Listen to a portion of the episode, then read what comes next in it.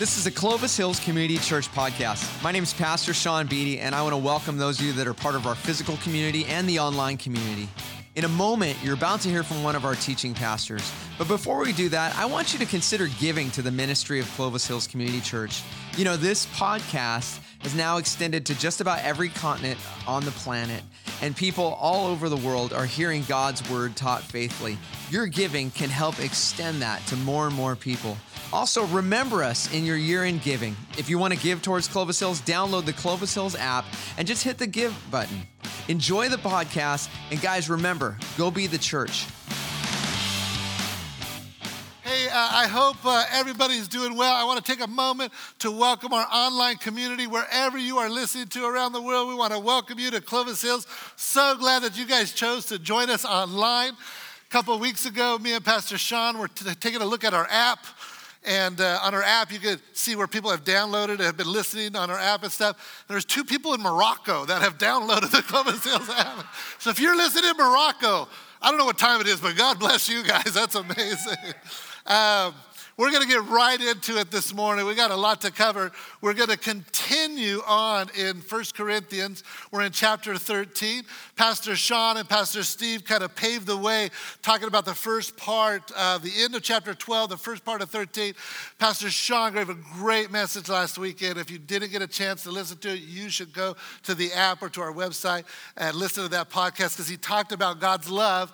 He talked about the difference between the different kinds of loves, if you remember, the phileo and the eros and then agape level. What we're going to do this morning is we're going to continue in on that theme of agape love and we're going to talk about maturing and understanding what that agape love is how we respond to the kind of love that god has for us that unconditional love. So if you have your bibles your ipads your iphones however you access the word of god i want you to turn with me to 1 corinthians chapter 13 we're going to go back into some of the verses from last week just to set the stage. So we're going to start in verse 4 we're going to read all the way to the end of the chapter. My friend larry's going to come up and read for us. So if you are able to, in honor of God's word, will you please stand as we read his word together?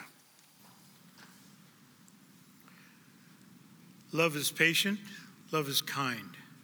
It does not envy, it does not boast, it is not proud. It does not dishonor others, it is not self seeking, it is not easily angered, it keeps no record of wrongs. Love does not delight in evil, but rejoices with the truth. It always protects, always trusts, always hopes, always perseveres. Love never fails. Where there are prophecies, they will cease. Where there are tongues, they will be stilled. Where there is knowledge, it will pass away. For we know in part and we prophesy in part. But when completeness comes, what is in part disappears. When I was a child, I talked like a child, I thought like a child, I reasoned like a child. When I became a man, I put the ways of childhood behind me. For now we see only a reflection as in a mirror. Then we shall see face to face. Now I know in part, then I shall know fully, even as I am fully known. And now these three remain faith, hope, and love. But the greatest of these is love. This is the word of the Lord. You may be seated.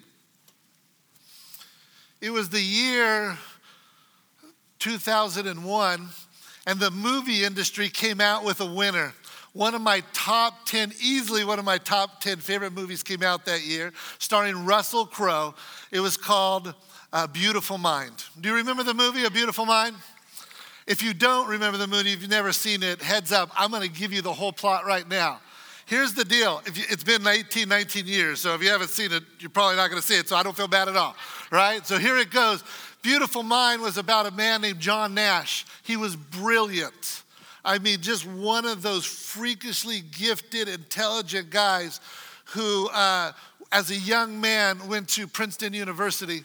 Among the elite scholars in the nation, John Nash found himself to be at the top of that class absolutely brilliant. Everybody in the school knew who John Nash was because of his intelligence. They knew when, once he came onto campus, they had already heard about his reputation of being incredibly smart, incredibly intelligent, especially in the area of mathematics.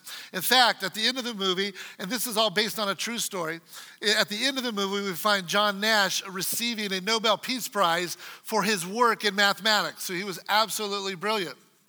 There was one issue with John Nash. And that was while he was brilliant and his mind could uncover and solve these incredibly complex algorithms and mathematical equations, he was also suffering from paranoid schizophrenia.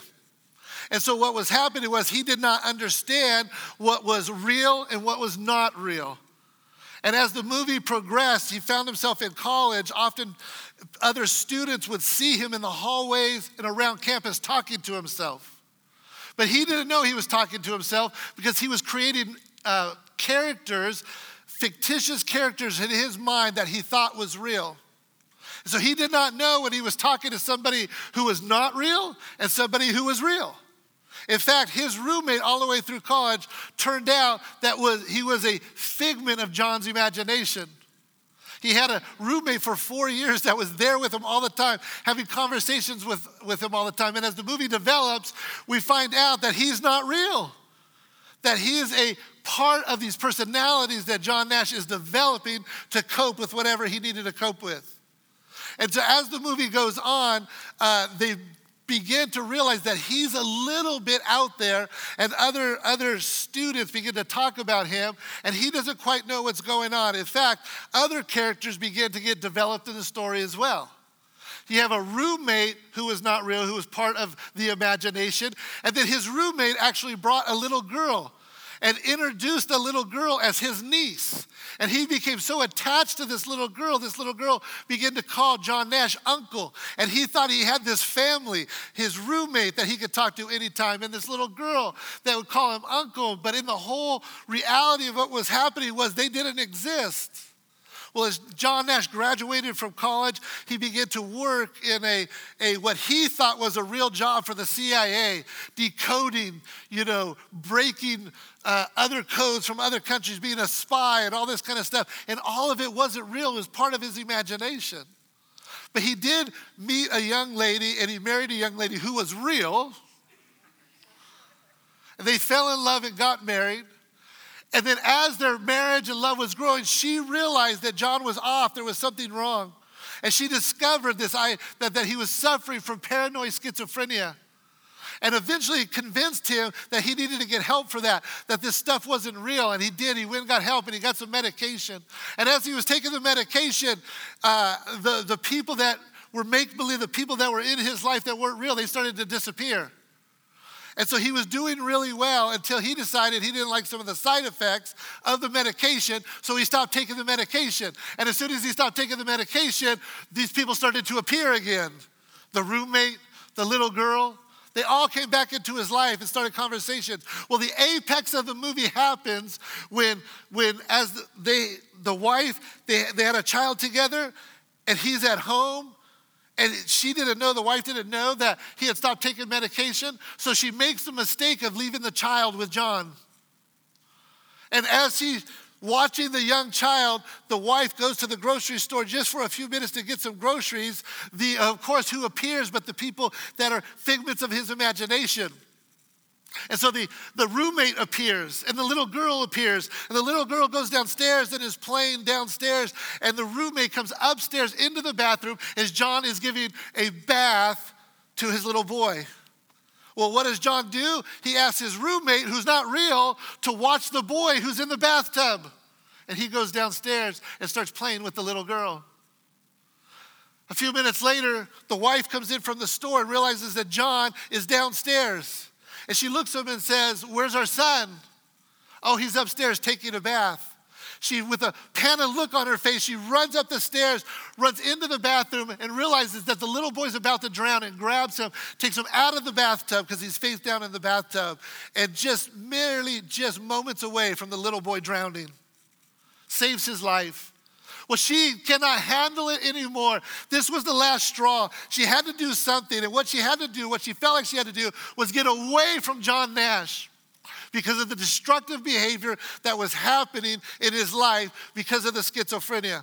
She went downstairs, she gathered her belongings, she grabbed her son and his belongings, and she told John, You better get help, but we are leaving. We are done. We can no longer go on this journey with you. And so she got in the car, she put everything in the car, she put her son in the car, she backed out of the driveway, and as she was about to take off down the street, John Nash jumps in front of the car. Do you remember the scene?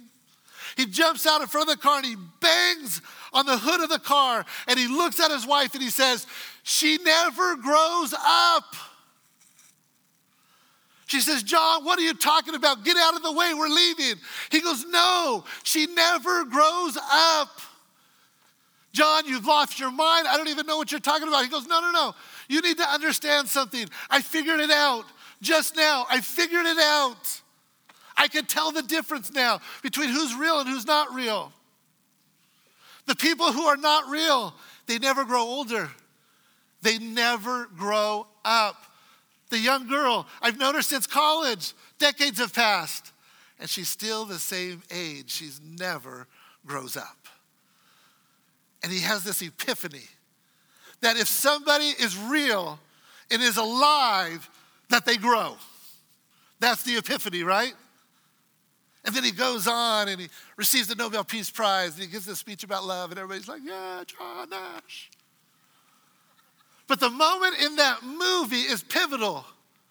And what Paul is telling the church in the Corinthians is the same thing that John Nash shared with his wife.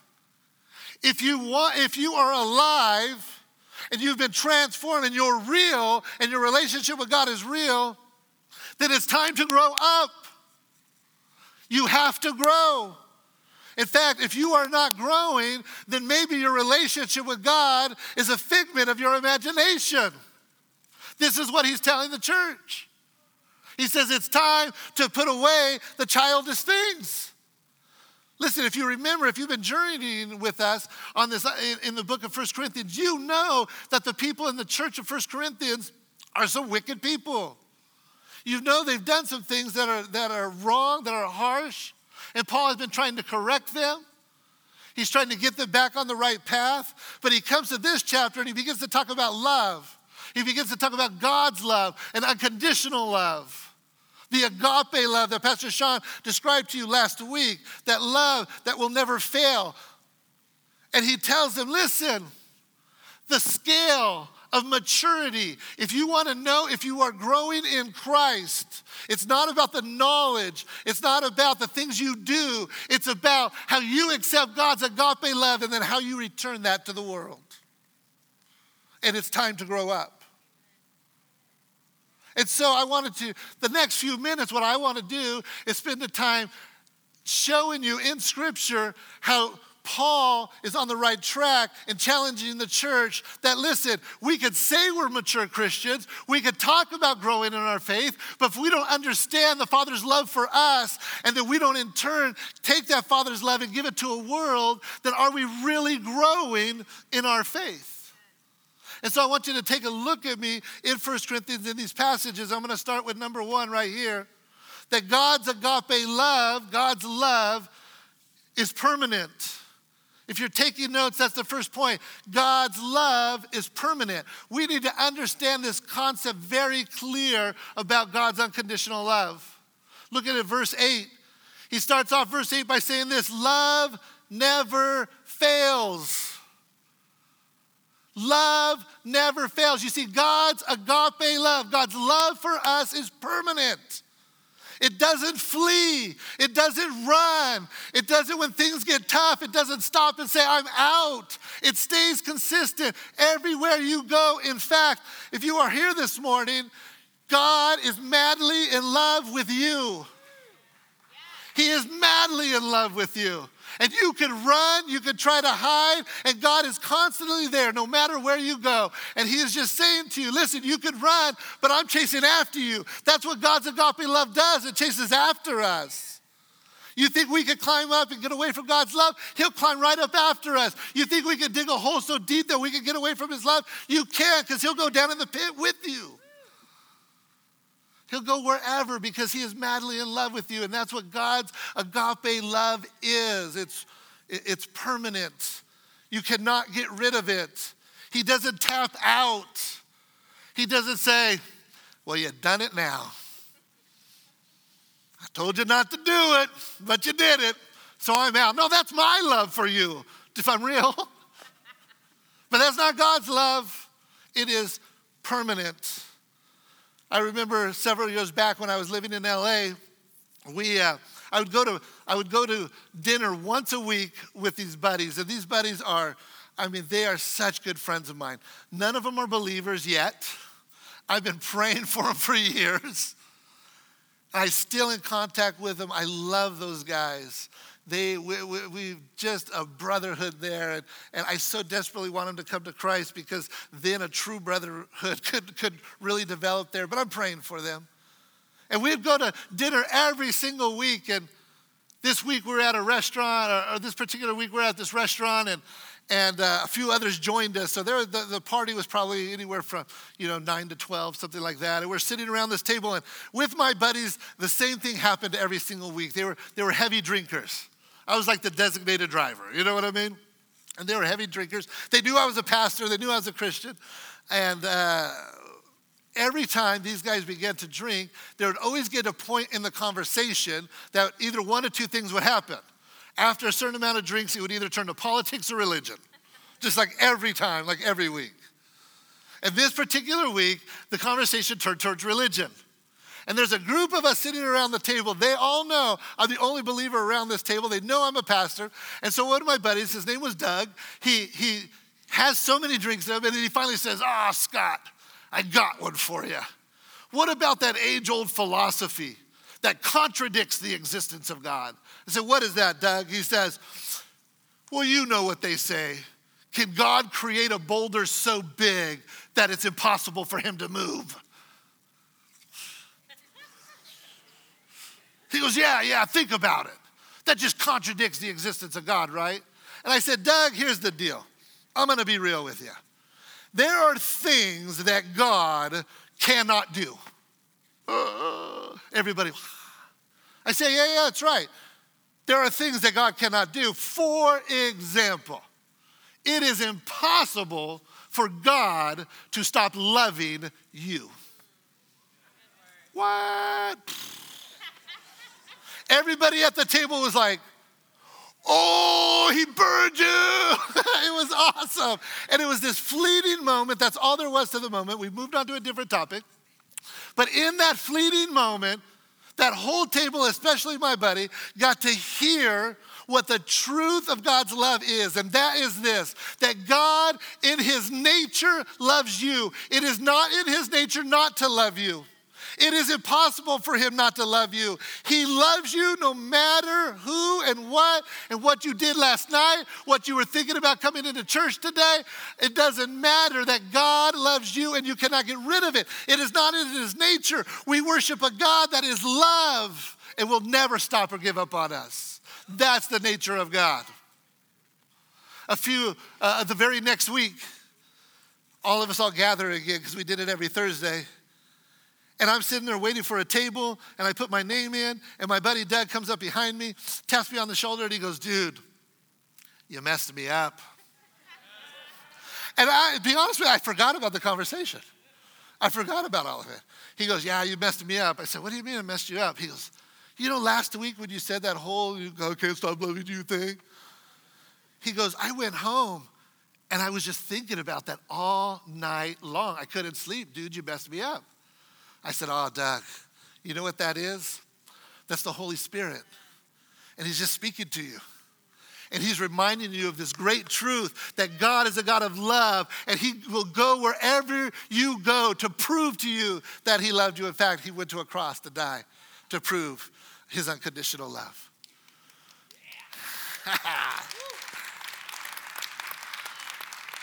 and then the waitress said, Scott, table of eight. And we just went in. That was it. I wish I could tell you today my friend Doug was a believer, but he's not. But man, we're praying for him because the Holy Spirit is working in him. And he knows that God loves him. You see, God's love is permanent. The next one I want to talk about is God's agape love. God's love is complete. God's love is complete. There is nothing more that we need. There's nothing to add to God's love. It is absolutely complete as it is, it's unconditional. We don't need to say, Oh God, if you could just love me like He loves you that way. Oh God, if you could just love. No, he, it's complete. That's the nature of God's agape love. Look at me verse 8 through 10. I want to read this to you. Right after he says, Love never fails, listen to what he says. It's very fascinating. Paul tells the church of Corinth this But where there are prophecies, they will cease. Where there are tongues, they will be stilled. Where there is knowledge, it will pass away. For we know in part and we prophesy in part. But when completeness comes, what is in part disappears. Paul is reminding the church that God's love is complete, but it is going to be complete, and we are going to fully understand it when the time comes that we get to see Him face to face. You see, there's a time that all of us are going to stand before God. And what I find fascinating about this is that it says everything, it starts off with, with prophecies. Now, Pastor Sean talked to you about prophecies and what prophecy was. It's, it's proclaiming the word of God. So that's going to cease. He says speaking in tongues is going to cease. Now, let me just talk to the tribe for just a moment here. Like, you know, the tribe in the circles in which we run in here, right? It's easy for us sometimes to go, well, of course prophecies and tongues are going to cease, because that's what those charismatics do over there, right? They're and hollering and speaking in tongues. Of course, that's all going to cease, right? I don't want to talk about that. I want to talk about our tribe today because right after it says that prophecies will cease and tongues will cease, it says that knowledge is going to cease. Oh, that's getting a little bit too close to home, God. Wait a minute. You mean not? Man, I'm full of knowledge. I've been studying the Word of God, and, and you're saying that it's going to be in part and it's going to disappear? I really feel like I just need to make this point real quick so that we're very, very clear on what Paul is telling the church in Corinth. That everything, in fact, later on I'm going to get to, there's three things that are not going to disappear faith, hope, and love. Everything else is going to disappear. In fact, our knowledge is going to disappear. So let me just bring it home this way. We can make fun of whatever we want to make fun of, but there are some of us in this room that take the Word of God, that take the Bible, and hold it up in such a way that we, it becomes an idol to us. I know those are fighting words. Hold on. Just hold on. Let me make something very, very clear. I don't want any rumors spread about Pastor Scott. Like, don't get on and say, man, Pastor Scott, man, he thrashed the Word of God. No, no, no, no, no. I want you to hear me very clear. The Bible is the Word of God, it is His infallible Word, it is truth. It is it was created for instruction and correction and rebuke. It is living and active, and I believe that it is the Word of God. Now, now, sometimes we take this and we use it as a study tool.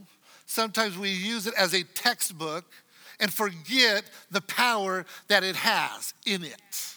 That's what I am saying.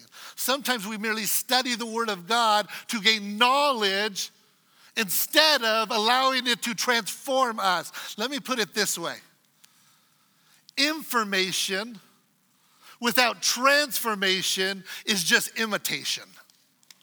You see what I'm saying? That's all I'm saying. And sometimes we could take this Bible and we could hold it up as an idol, just like anything else, because we have not allowed it to transform us as we read it. Are we still on fighting terms? Because I got one more just to clarify what I mean. Maybe this will help right here. This is all I got. If you want to fight afterwards, we'll cool. But this is all I got right here to drive this point home. Have you ever been driving and you're driving down the road and your beautiful day outside, you just cleaned your car, your windshield is crystal clear, and all of a sudden something hits your windshield? Like a bird poop? You know, are you identifying with me here? A couple years ago, I'm driving in one of those such occasions, and I'm driving, and all of a sudden, this monstrosity, this unbelievably big, colorful, psychedelic bird dropping hit my windshield. In fact, I thought the first thing I thought of when it hit my windshield was, what did that bird eat? That is one sick bird. And then I began to look at it and all the colors and chunks that were in there. And I said, Poor bird, you must be feeling ill. And as I'm studying this dropping on my windshield, I realized that as I was looking at the bird poop, I was veering off the road. I started to go into the other lane. Now, here it is windshields were not created to look at. Windshields were created to look through so that we could see the road. That's the purpose of a windshield. God's word was not created to look at, it was created to look through so that we could see God.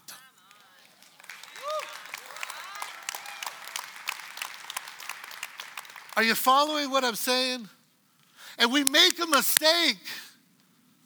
And we say, man, if I just had, if, if I just could memorize every story, if I could just read the Bible every day, if I could just download the app and get on one of those reading plans, I'll read the Bible in a year and surely I'll become a mature Christian. And if that's the case, we've missed the point. Because as we read this text that's living and active, God speaks to us through the Holy Spirit and He wants to transform us through its words. And if we miss that, then we've missed the point of the Word of God. You see, God's love is complete, lacking nothing. Look what it says, John chapter 5, verse 39. Jesus knew this point all too well. He knew exactly this point. Look at it with me. John chapter 5, starting in verse 39. 39 and 40 says this Jesus is sitting with the, the Pharisees. And if you don't know who the Pharisees are, the Pharisees were religious leaders and they knew Scripture. I mean, they knew Scripture. They were teachers of the law, they understood all of it. And he's sitting with a group of Pharisees and he says this He says, to the Pharisees, You study the scriptures diligently because you think that in them you have eternal life. These are the very scriptures that testify about me, yet you refuse to come to me and have your life saved. So, what Jesus is telling the Pharisees is listen, you know the scripture, but the scripture speaks about me. And here I am standing right in front of you, and you don't know who I am. You read the scriptures, but you don't allow the scriptures to transform you. You read the scriptures, but you don't let the Holy Spirit decipher them and speak to you and grow you in your maturity. And then he goes down, John chapter 5, verse 46. Look what he says to him. He says, If you believed in Moses, you would believe in me. Why is that?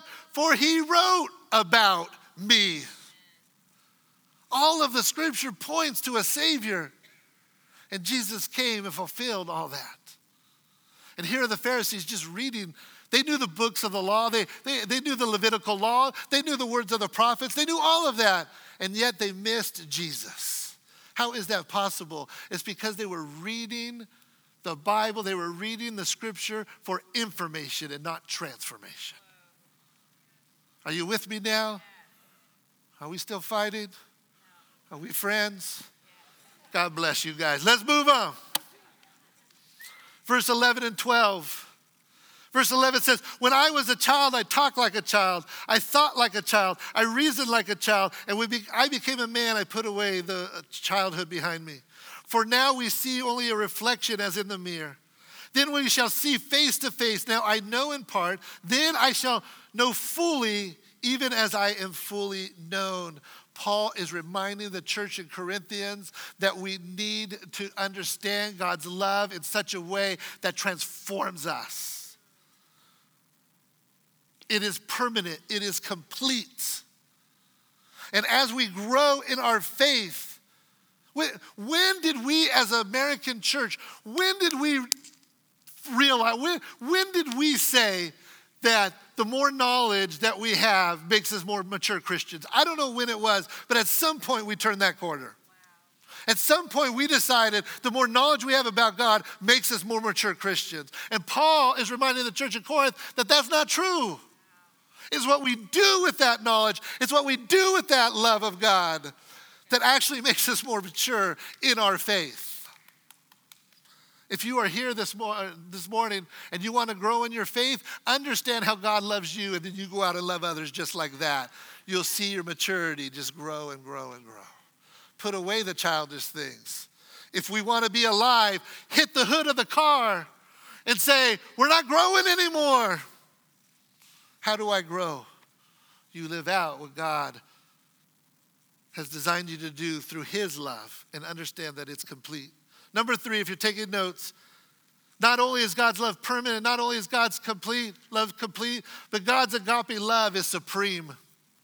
There is no greater love in the world than God's agape love for you and me. There is no greater love that we can show the rest of the world than us showing God's agape love to other people. And I know it's hard. Ephesians tells me as a believer, tells me as a husband, that I have to love my wife as Christ loved the church. That's an agape love. That's incredibly hard. And my wife's awesome. You know what I mean? But I still find it challenging because that's an unconditional love.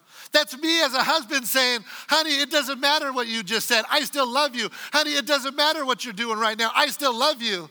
It's an unconditional love that says, I don't care what happens in our marriage. I'm going to fight for our marriage. I'm going to love you because that's how I'm supposed to love you because that's how God loved me. That's just a practical way to live out these relationships that we're all involved in. We need to look at life through the lens of this agape love. And it's hard, and I'm still working on it. Ask my wife, she's right over there. She's probably like, hey, man, work on that, Pastor. She knows I'm working on it. But I will tell you this, and this is true. And I'm not just saying it because my wife's right over there. She wasn't at all the other services. But I will tell you this I could honestly say that I love my wife more today than I did the day I married her. And it's only through that agape love that I could do that. And that's real. Because if it was left up to just my love, it's probably not there. I know there's kids in here, but I like lean more towards the Eros love. You know what I'm saying? That'll sink in in just a few minutes for some of you. I'm so out of control. Oh, man. It's hot in here, yeah. Whew. And it's only in that agape love that I'm going to continue to love her. And I'm going to continue to love any of you, to be honest with you. Sometimes you think pastors have mysterious, mystical powers that we just love everybody. Truth is, some of y'all are hard to love.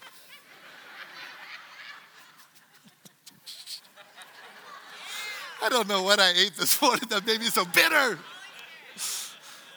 I'm hard to love too. My wife catches me during a Charger game, man, I am not lovable. I'm going to tell you that right now. But this idea that God's love is supreme, and it's something we chase after, it's something we experience, and then it's something we chase after. And it's something that God gave to us and that we give to others. That is the line of maturity in the church. This is what Paul is saying.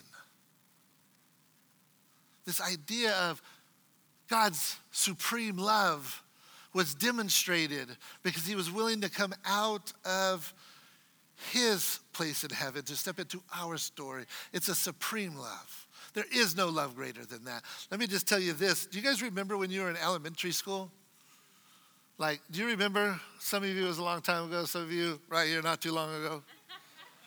now, in full disclosure, young people, like in full disclosure, let me just say this. You're probably not going to understand what I'm about to tell you because you have cell phones now. And instead of writing notes like we used to do in elementary school when we liked a girl, you guys just text. Right? Am I right? You just text, right? But but when I was like in elementary school, what did we have to do, church? We had to like write a note. You like that girl over there? And so what the note looks like this, right? The note looks like this. I like you. Do you like me? You don't want her to think you're dumb, so you put that question mark. And then what do you do? You put yes, no, or maybe. Right? And then what you do is you fold that note up, and then you get a confidant, like someone you fully trust, like your wingman. And then you'd have him, you take this. But you don't take it to the girl, you take it to her confidant, who then delivers the message to the girl. Right? And then she opens up the note and she reads that very important question Do you, I like you, do you like me? And then she circles one because you asked her to. Now, when I was that age, if she said yes or maybe, right on. Because if it's maybe, I still got a chance. And then if she sends back yes or maybe, it goes through the chain of command again. And then it gets back to you. And you open it and you're like, yes. And then you write another question Do you want to go out with me? Yes, no, or maybe and then back through the chain of command, waiting that letter to come back to you with the news. I'm in the fourth grade. I don't know what I'm asking. Do I want to go out with you? What to recess? I don't know. But that was a logical next question to ask, and I asked it. Awaiting the good news if she'll go out with me. That's how it used to be, guys. God bless you guys. It's like a text away. Hey, what's up? you know, that kind of a thing. But we used to do it that way. Here's the deal God's love is supreme. And I'm going to show you how it's supreme right now. Because there was a time and place in the Old Testament that because of our sin and our separation from God, and the fact that God could not be around our sin, that He used to have to send His word, His message on paper. And he used to have to have a confidant. They were called the prophets. And he would tell the prophets his, his message, and the prophets would go out and boldly proclaim what God said. But his love is supreme. And what God said was, I, I, I, my love is supreme. And so, what I'm going to do is, I'm going to stop the writing, I'm going to stop the paper, I'm going to stop the notes, and I'm going to directly get involved into this situation. And so, he stepped out of heaven and he stepped into our story so that he could show his supreme love. And how did he show his supreme love? He lived, he died on a cross, and three later he rose again, securing the fact that his love is supreme because there is no other king, no other God. There is nobody else except God's love for us that would drive him to the cross and die for us. His love is supreme. And you could be sure that whatever you might be going through today, wherever you might be at in this relationship with God, that His love is supreme, that is absolutely complete and it is permanent. That's His love. I, I, I, get the struggle. And this is part of the maturing process of our faith that there are days we wake up and we're just not feeling it. There's days that we wake up and just not sure about this agape love. And I certainly cannot extend that agape love to anybody else. But what God wants you to know this morning is that His love is supreme. And when all of this passes, there's going to be three things that remain. Look with me real fast at verse 13. And now these three remain faith, hope, and love. But the greatest of these is love. It's all going to go. Three things are going to remain faith, hope, and love. And all of that, out of all those three, love is supreme. So this morning, I want to challenge you, church. I want to challenge you to take serious this idea of God's love and his agape love for us and how that transforms us. And that it's real, complete, and permanent. And as we are transformed by his love, that we as the church get the privilege to turn around and demonstrate to a world this idea of agape love. So I got a homework assignment for you. No boos? Oh my goodness. Other services are like, ah, oh, Henry, you lost me at homework. On the very next page on your notes, if you're taking notes, if you're not, you can still look at this. There's some discussion questions. A lot of these, you, you use these for your small group, to lead your small group. And even if you don't, I want to challenge you to do something. There's a sermon writing team, or a question writing team, I should say, that comes up with these great questions. They're awesome. But I asked them to put one in for me, and it's number eight.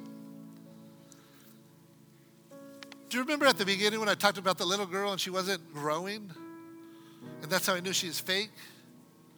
Well, these are some questions that we can ask ourselves. And if we're just honest, kind of rate ourselves, we can determine whether we're growing in maturity by some of these questions. Now, I want to encourage you to take these questions before you go to group tonight or tomorrow or whenever you go to group to answer this and do a little self evaluation. If you're bold, you'll have some others in your family do those evaluation questions about you. Then you'll really get to the, you know what I mean? That's okay. You start by doing your own and discuss this. Because if we're going to take this idea of a God's agape love, allowing it to transform us, and then take it into a world, and if we're measuring our spiritual maturity based on that, then we can be honest with ourselves about some of these things and only grow in the areas that we really need to grow in so that we can demonstrate to a world that we have been transformed and that we love this world enough that we want to extend that agape love to them. Maybe you're here this morning and this is the first time, or maybe the 10th time or 100th time, that you heard about how much God loves you. But maybe it's just sinking in this morning that He wants a relationship with you. He is not mad at you, He is not angry at you. He absolutely loves you. And I know some of you are so filled with guilt that you're like, I don't know how God loves me. I'm going to tell you right now, He does. See, Paul put it this way in Romans chapter 8. He said, But God demonstrated His own love for you in that while you were yet a sinner, Christ died for you. Do you get the full impact of that passage? While you were a sinner, there's nothing that God doesn't know about you. He's sovereign, He's all powerful, He's all knowing. Do you think you're hiding some of your sin from Him? You're not. Even if you're trying to hide, He's there. And in Revelation chapter 3, He says, I know you're in there, but I still love you. And so I'm standing outside of your door your heart's door, your life's door, and I'm knocking. And the Bible says that if you open the door and let me in, I will come into you. And you can experience this transformation, agape love that God has for you. So here's the question Aren't you tired of running? Aren't you tired of guilt? Aren't you tired of just hoping that maybe God will love you?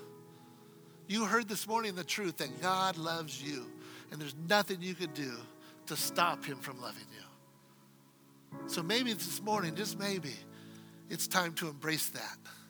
And invite him to come into your life and open that door and begin that relationship that's transformative,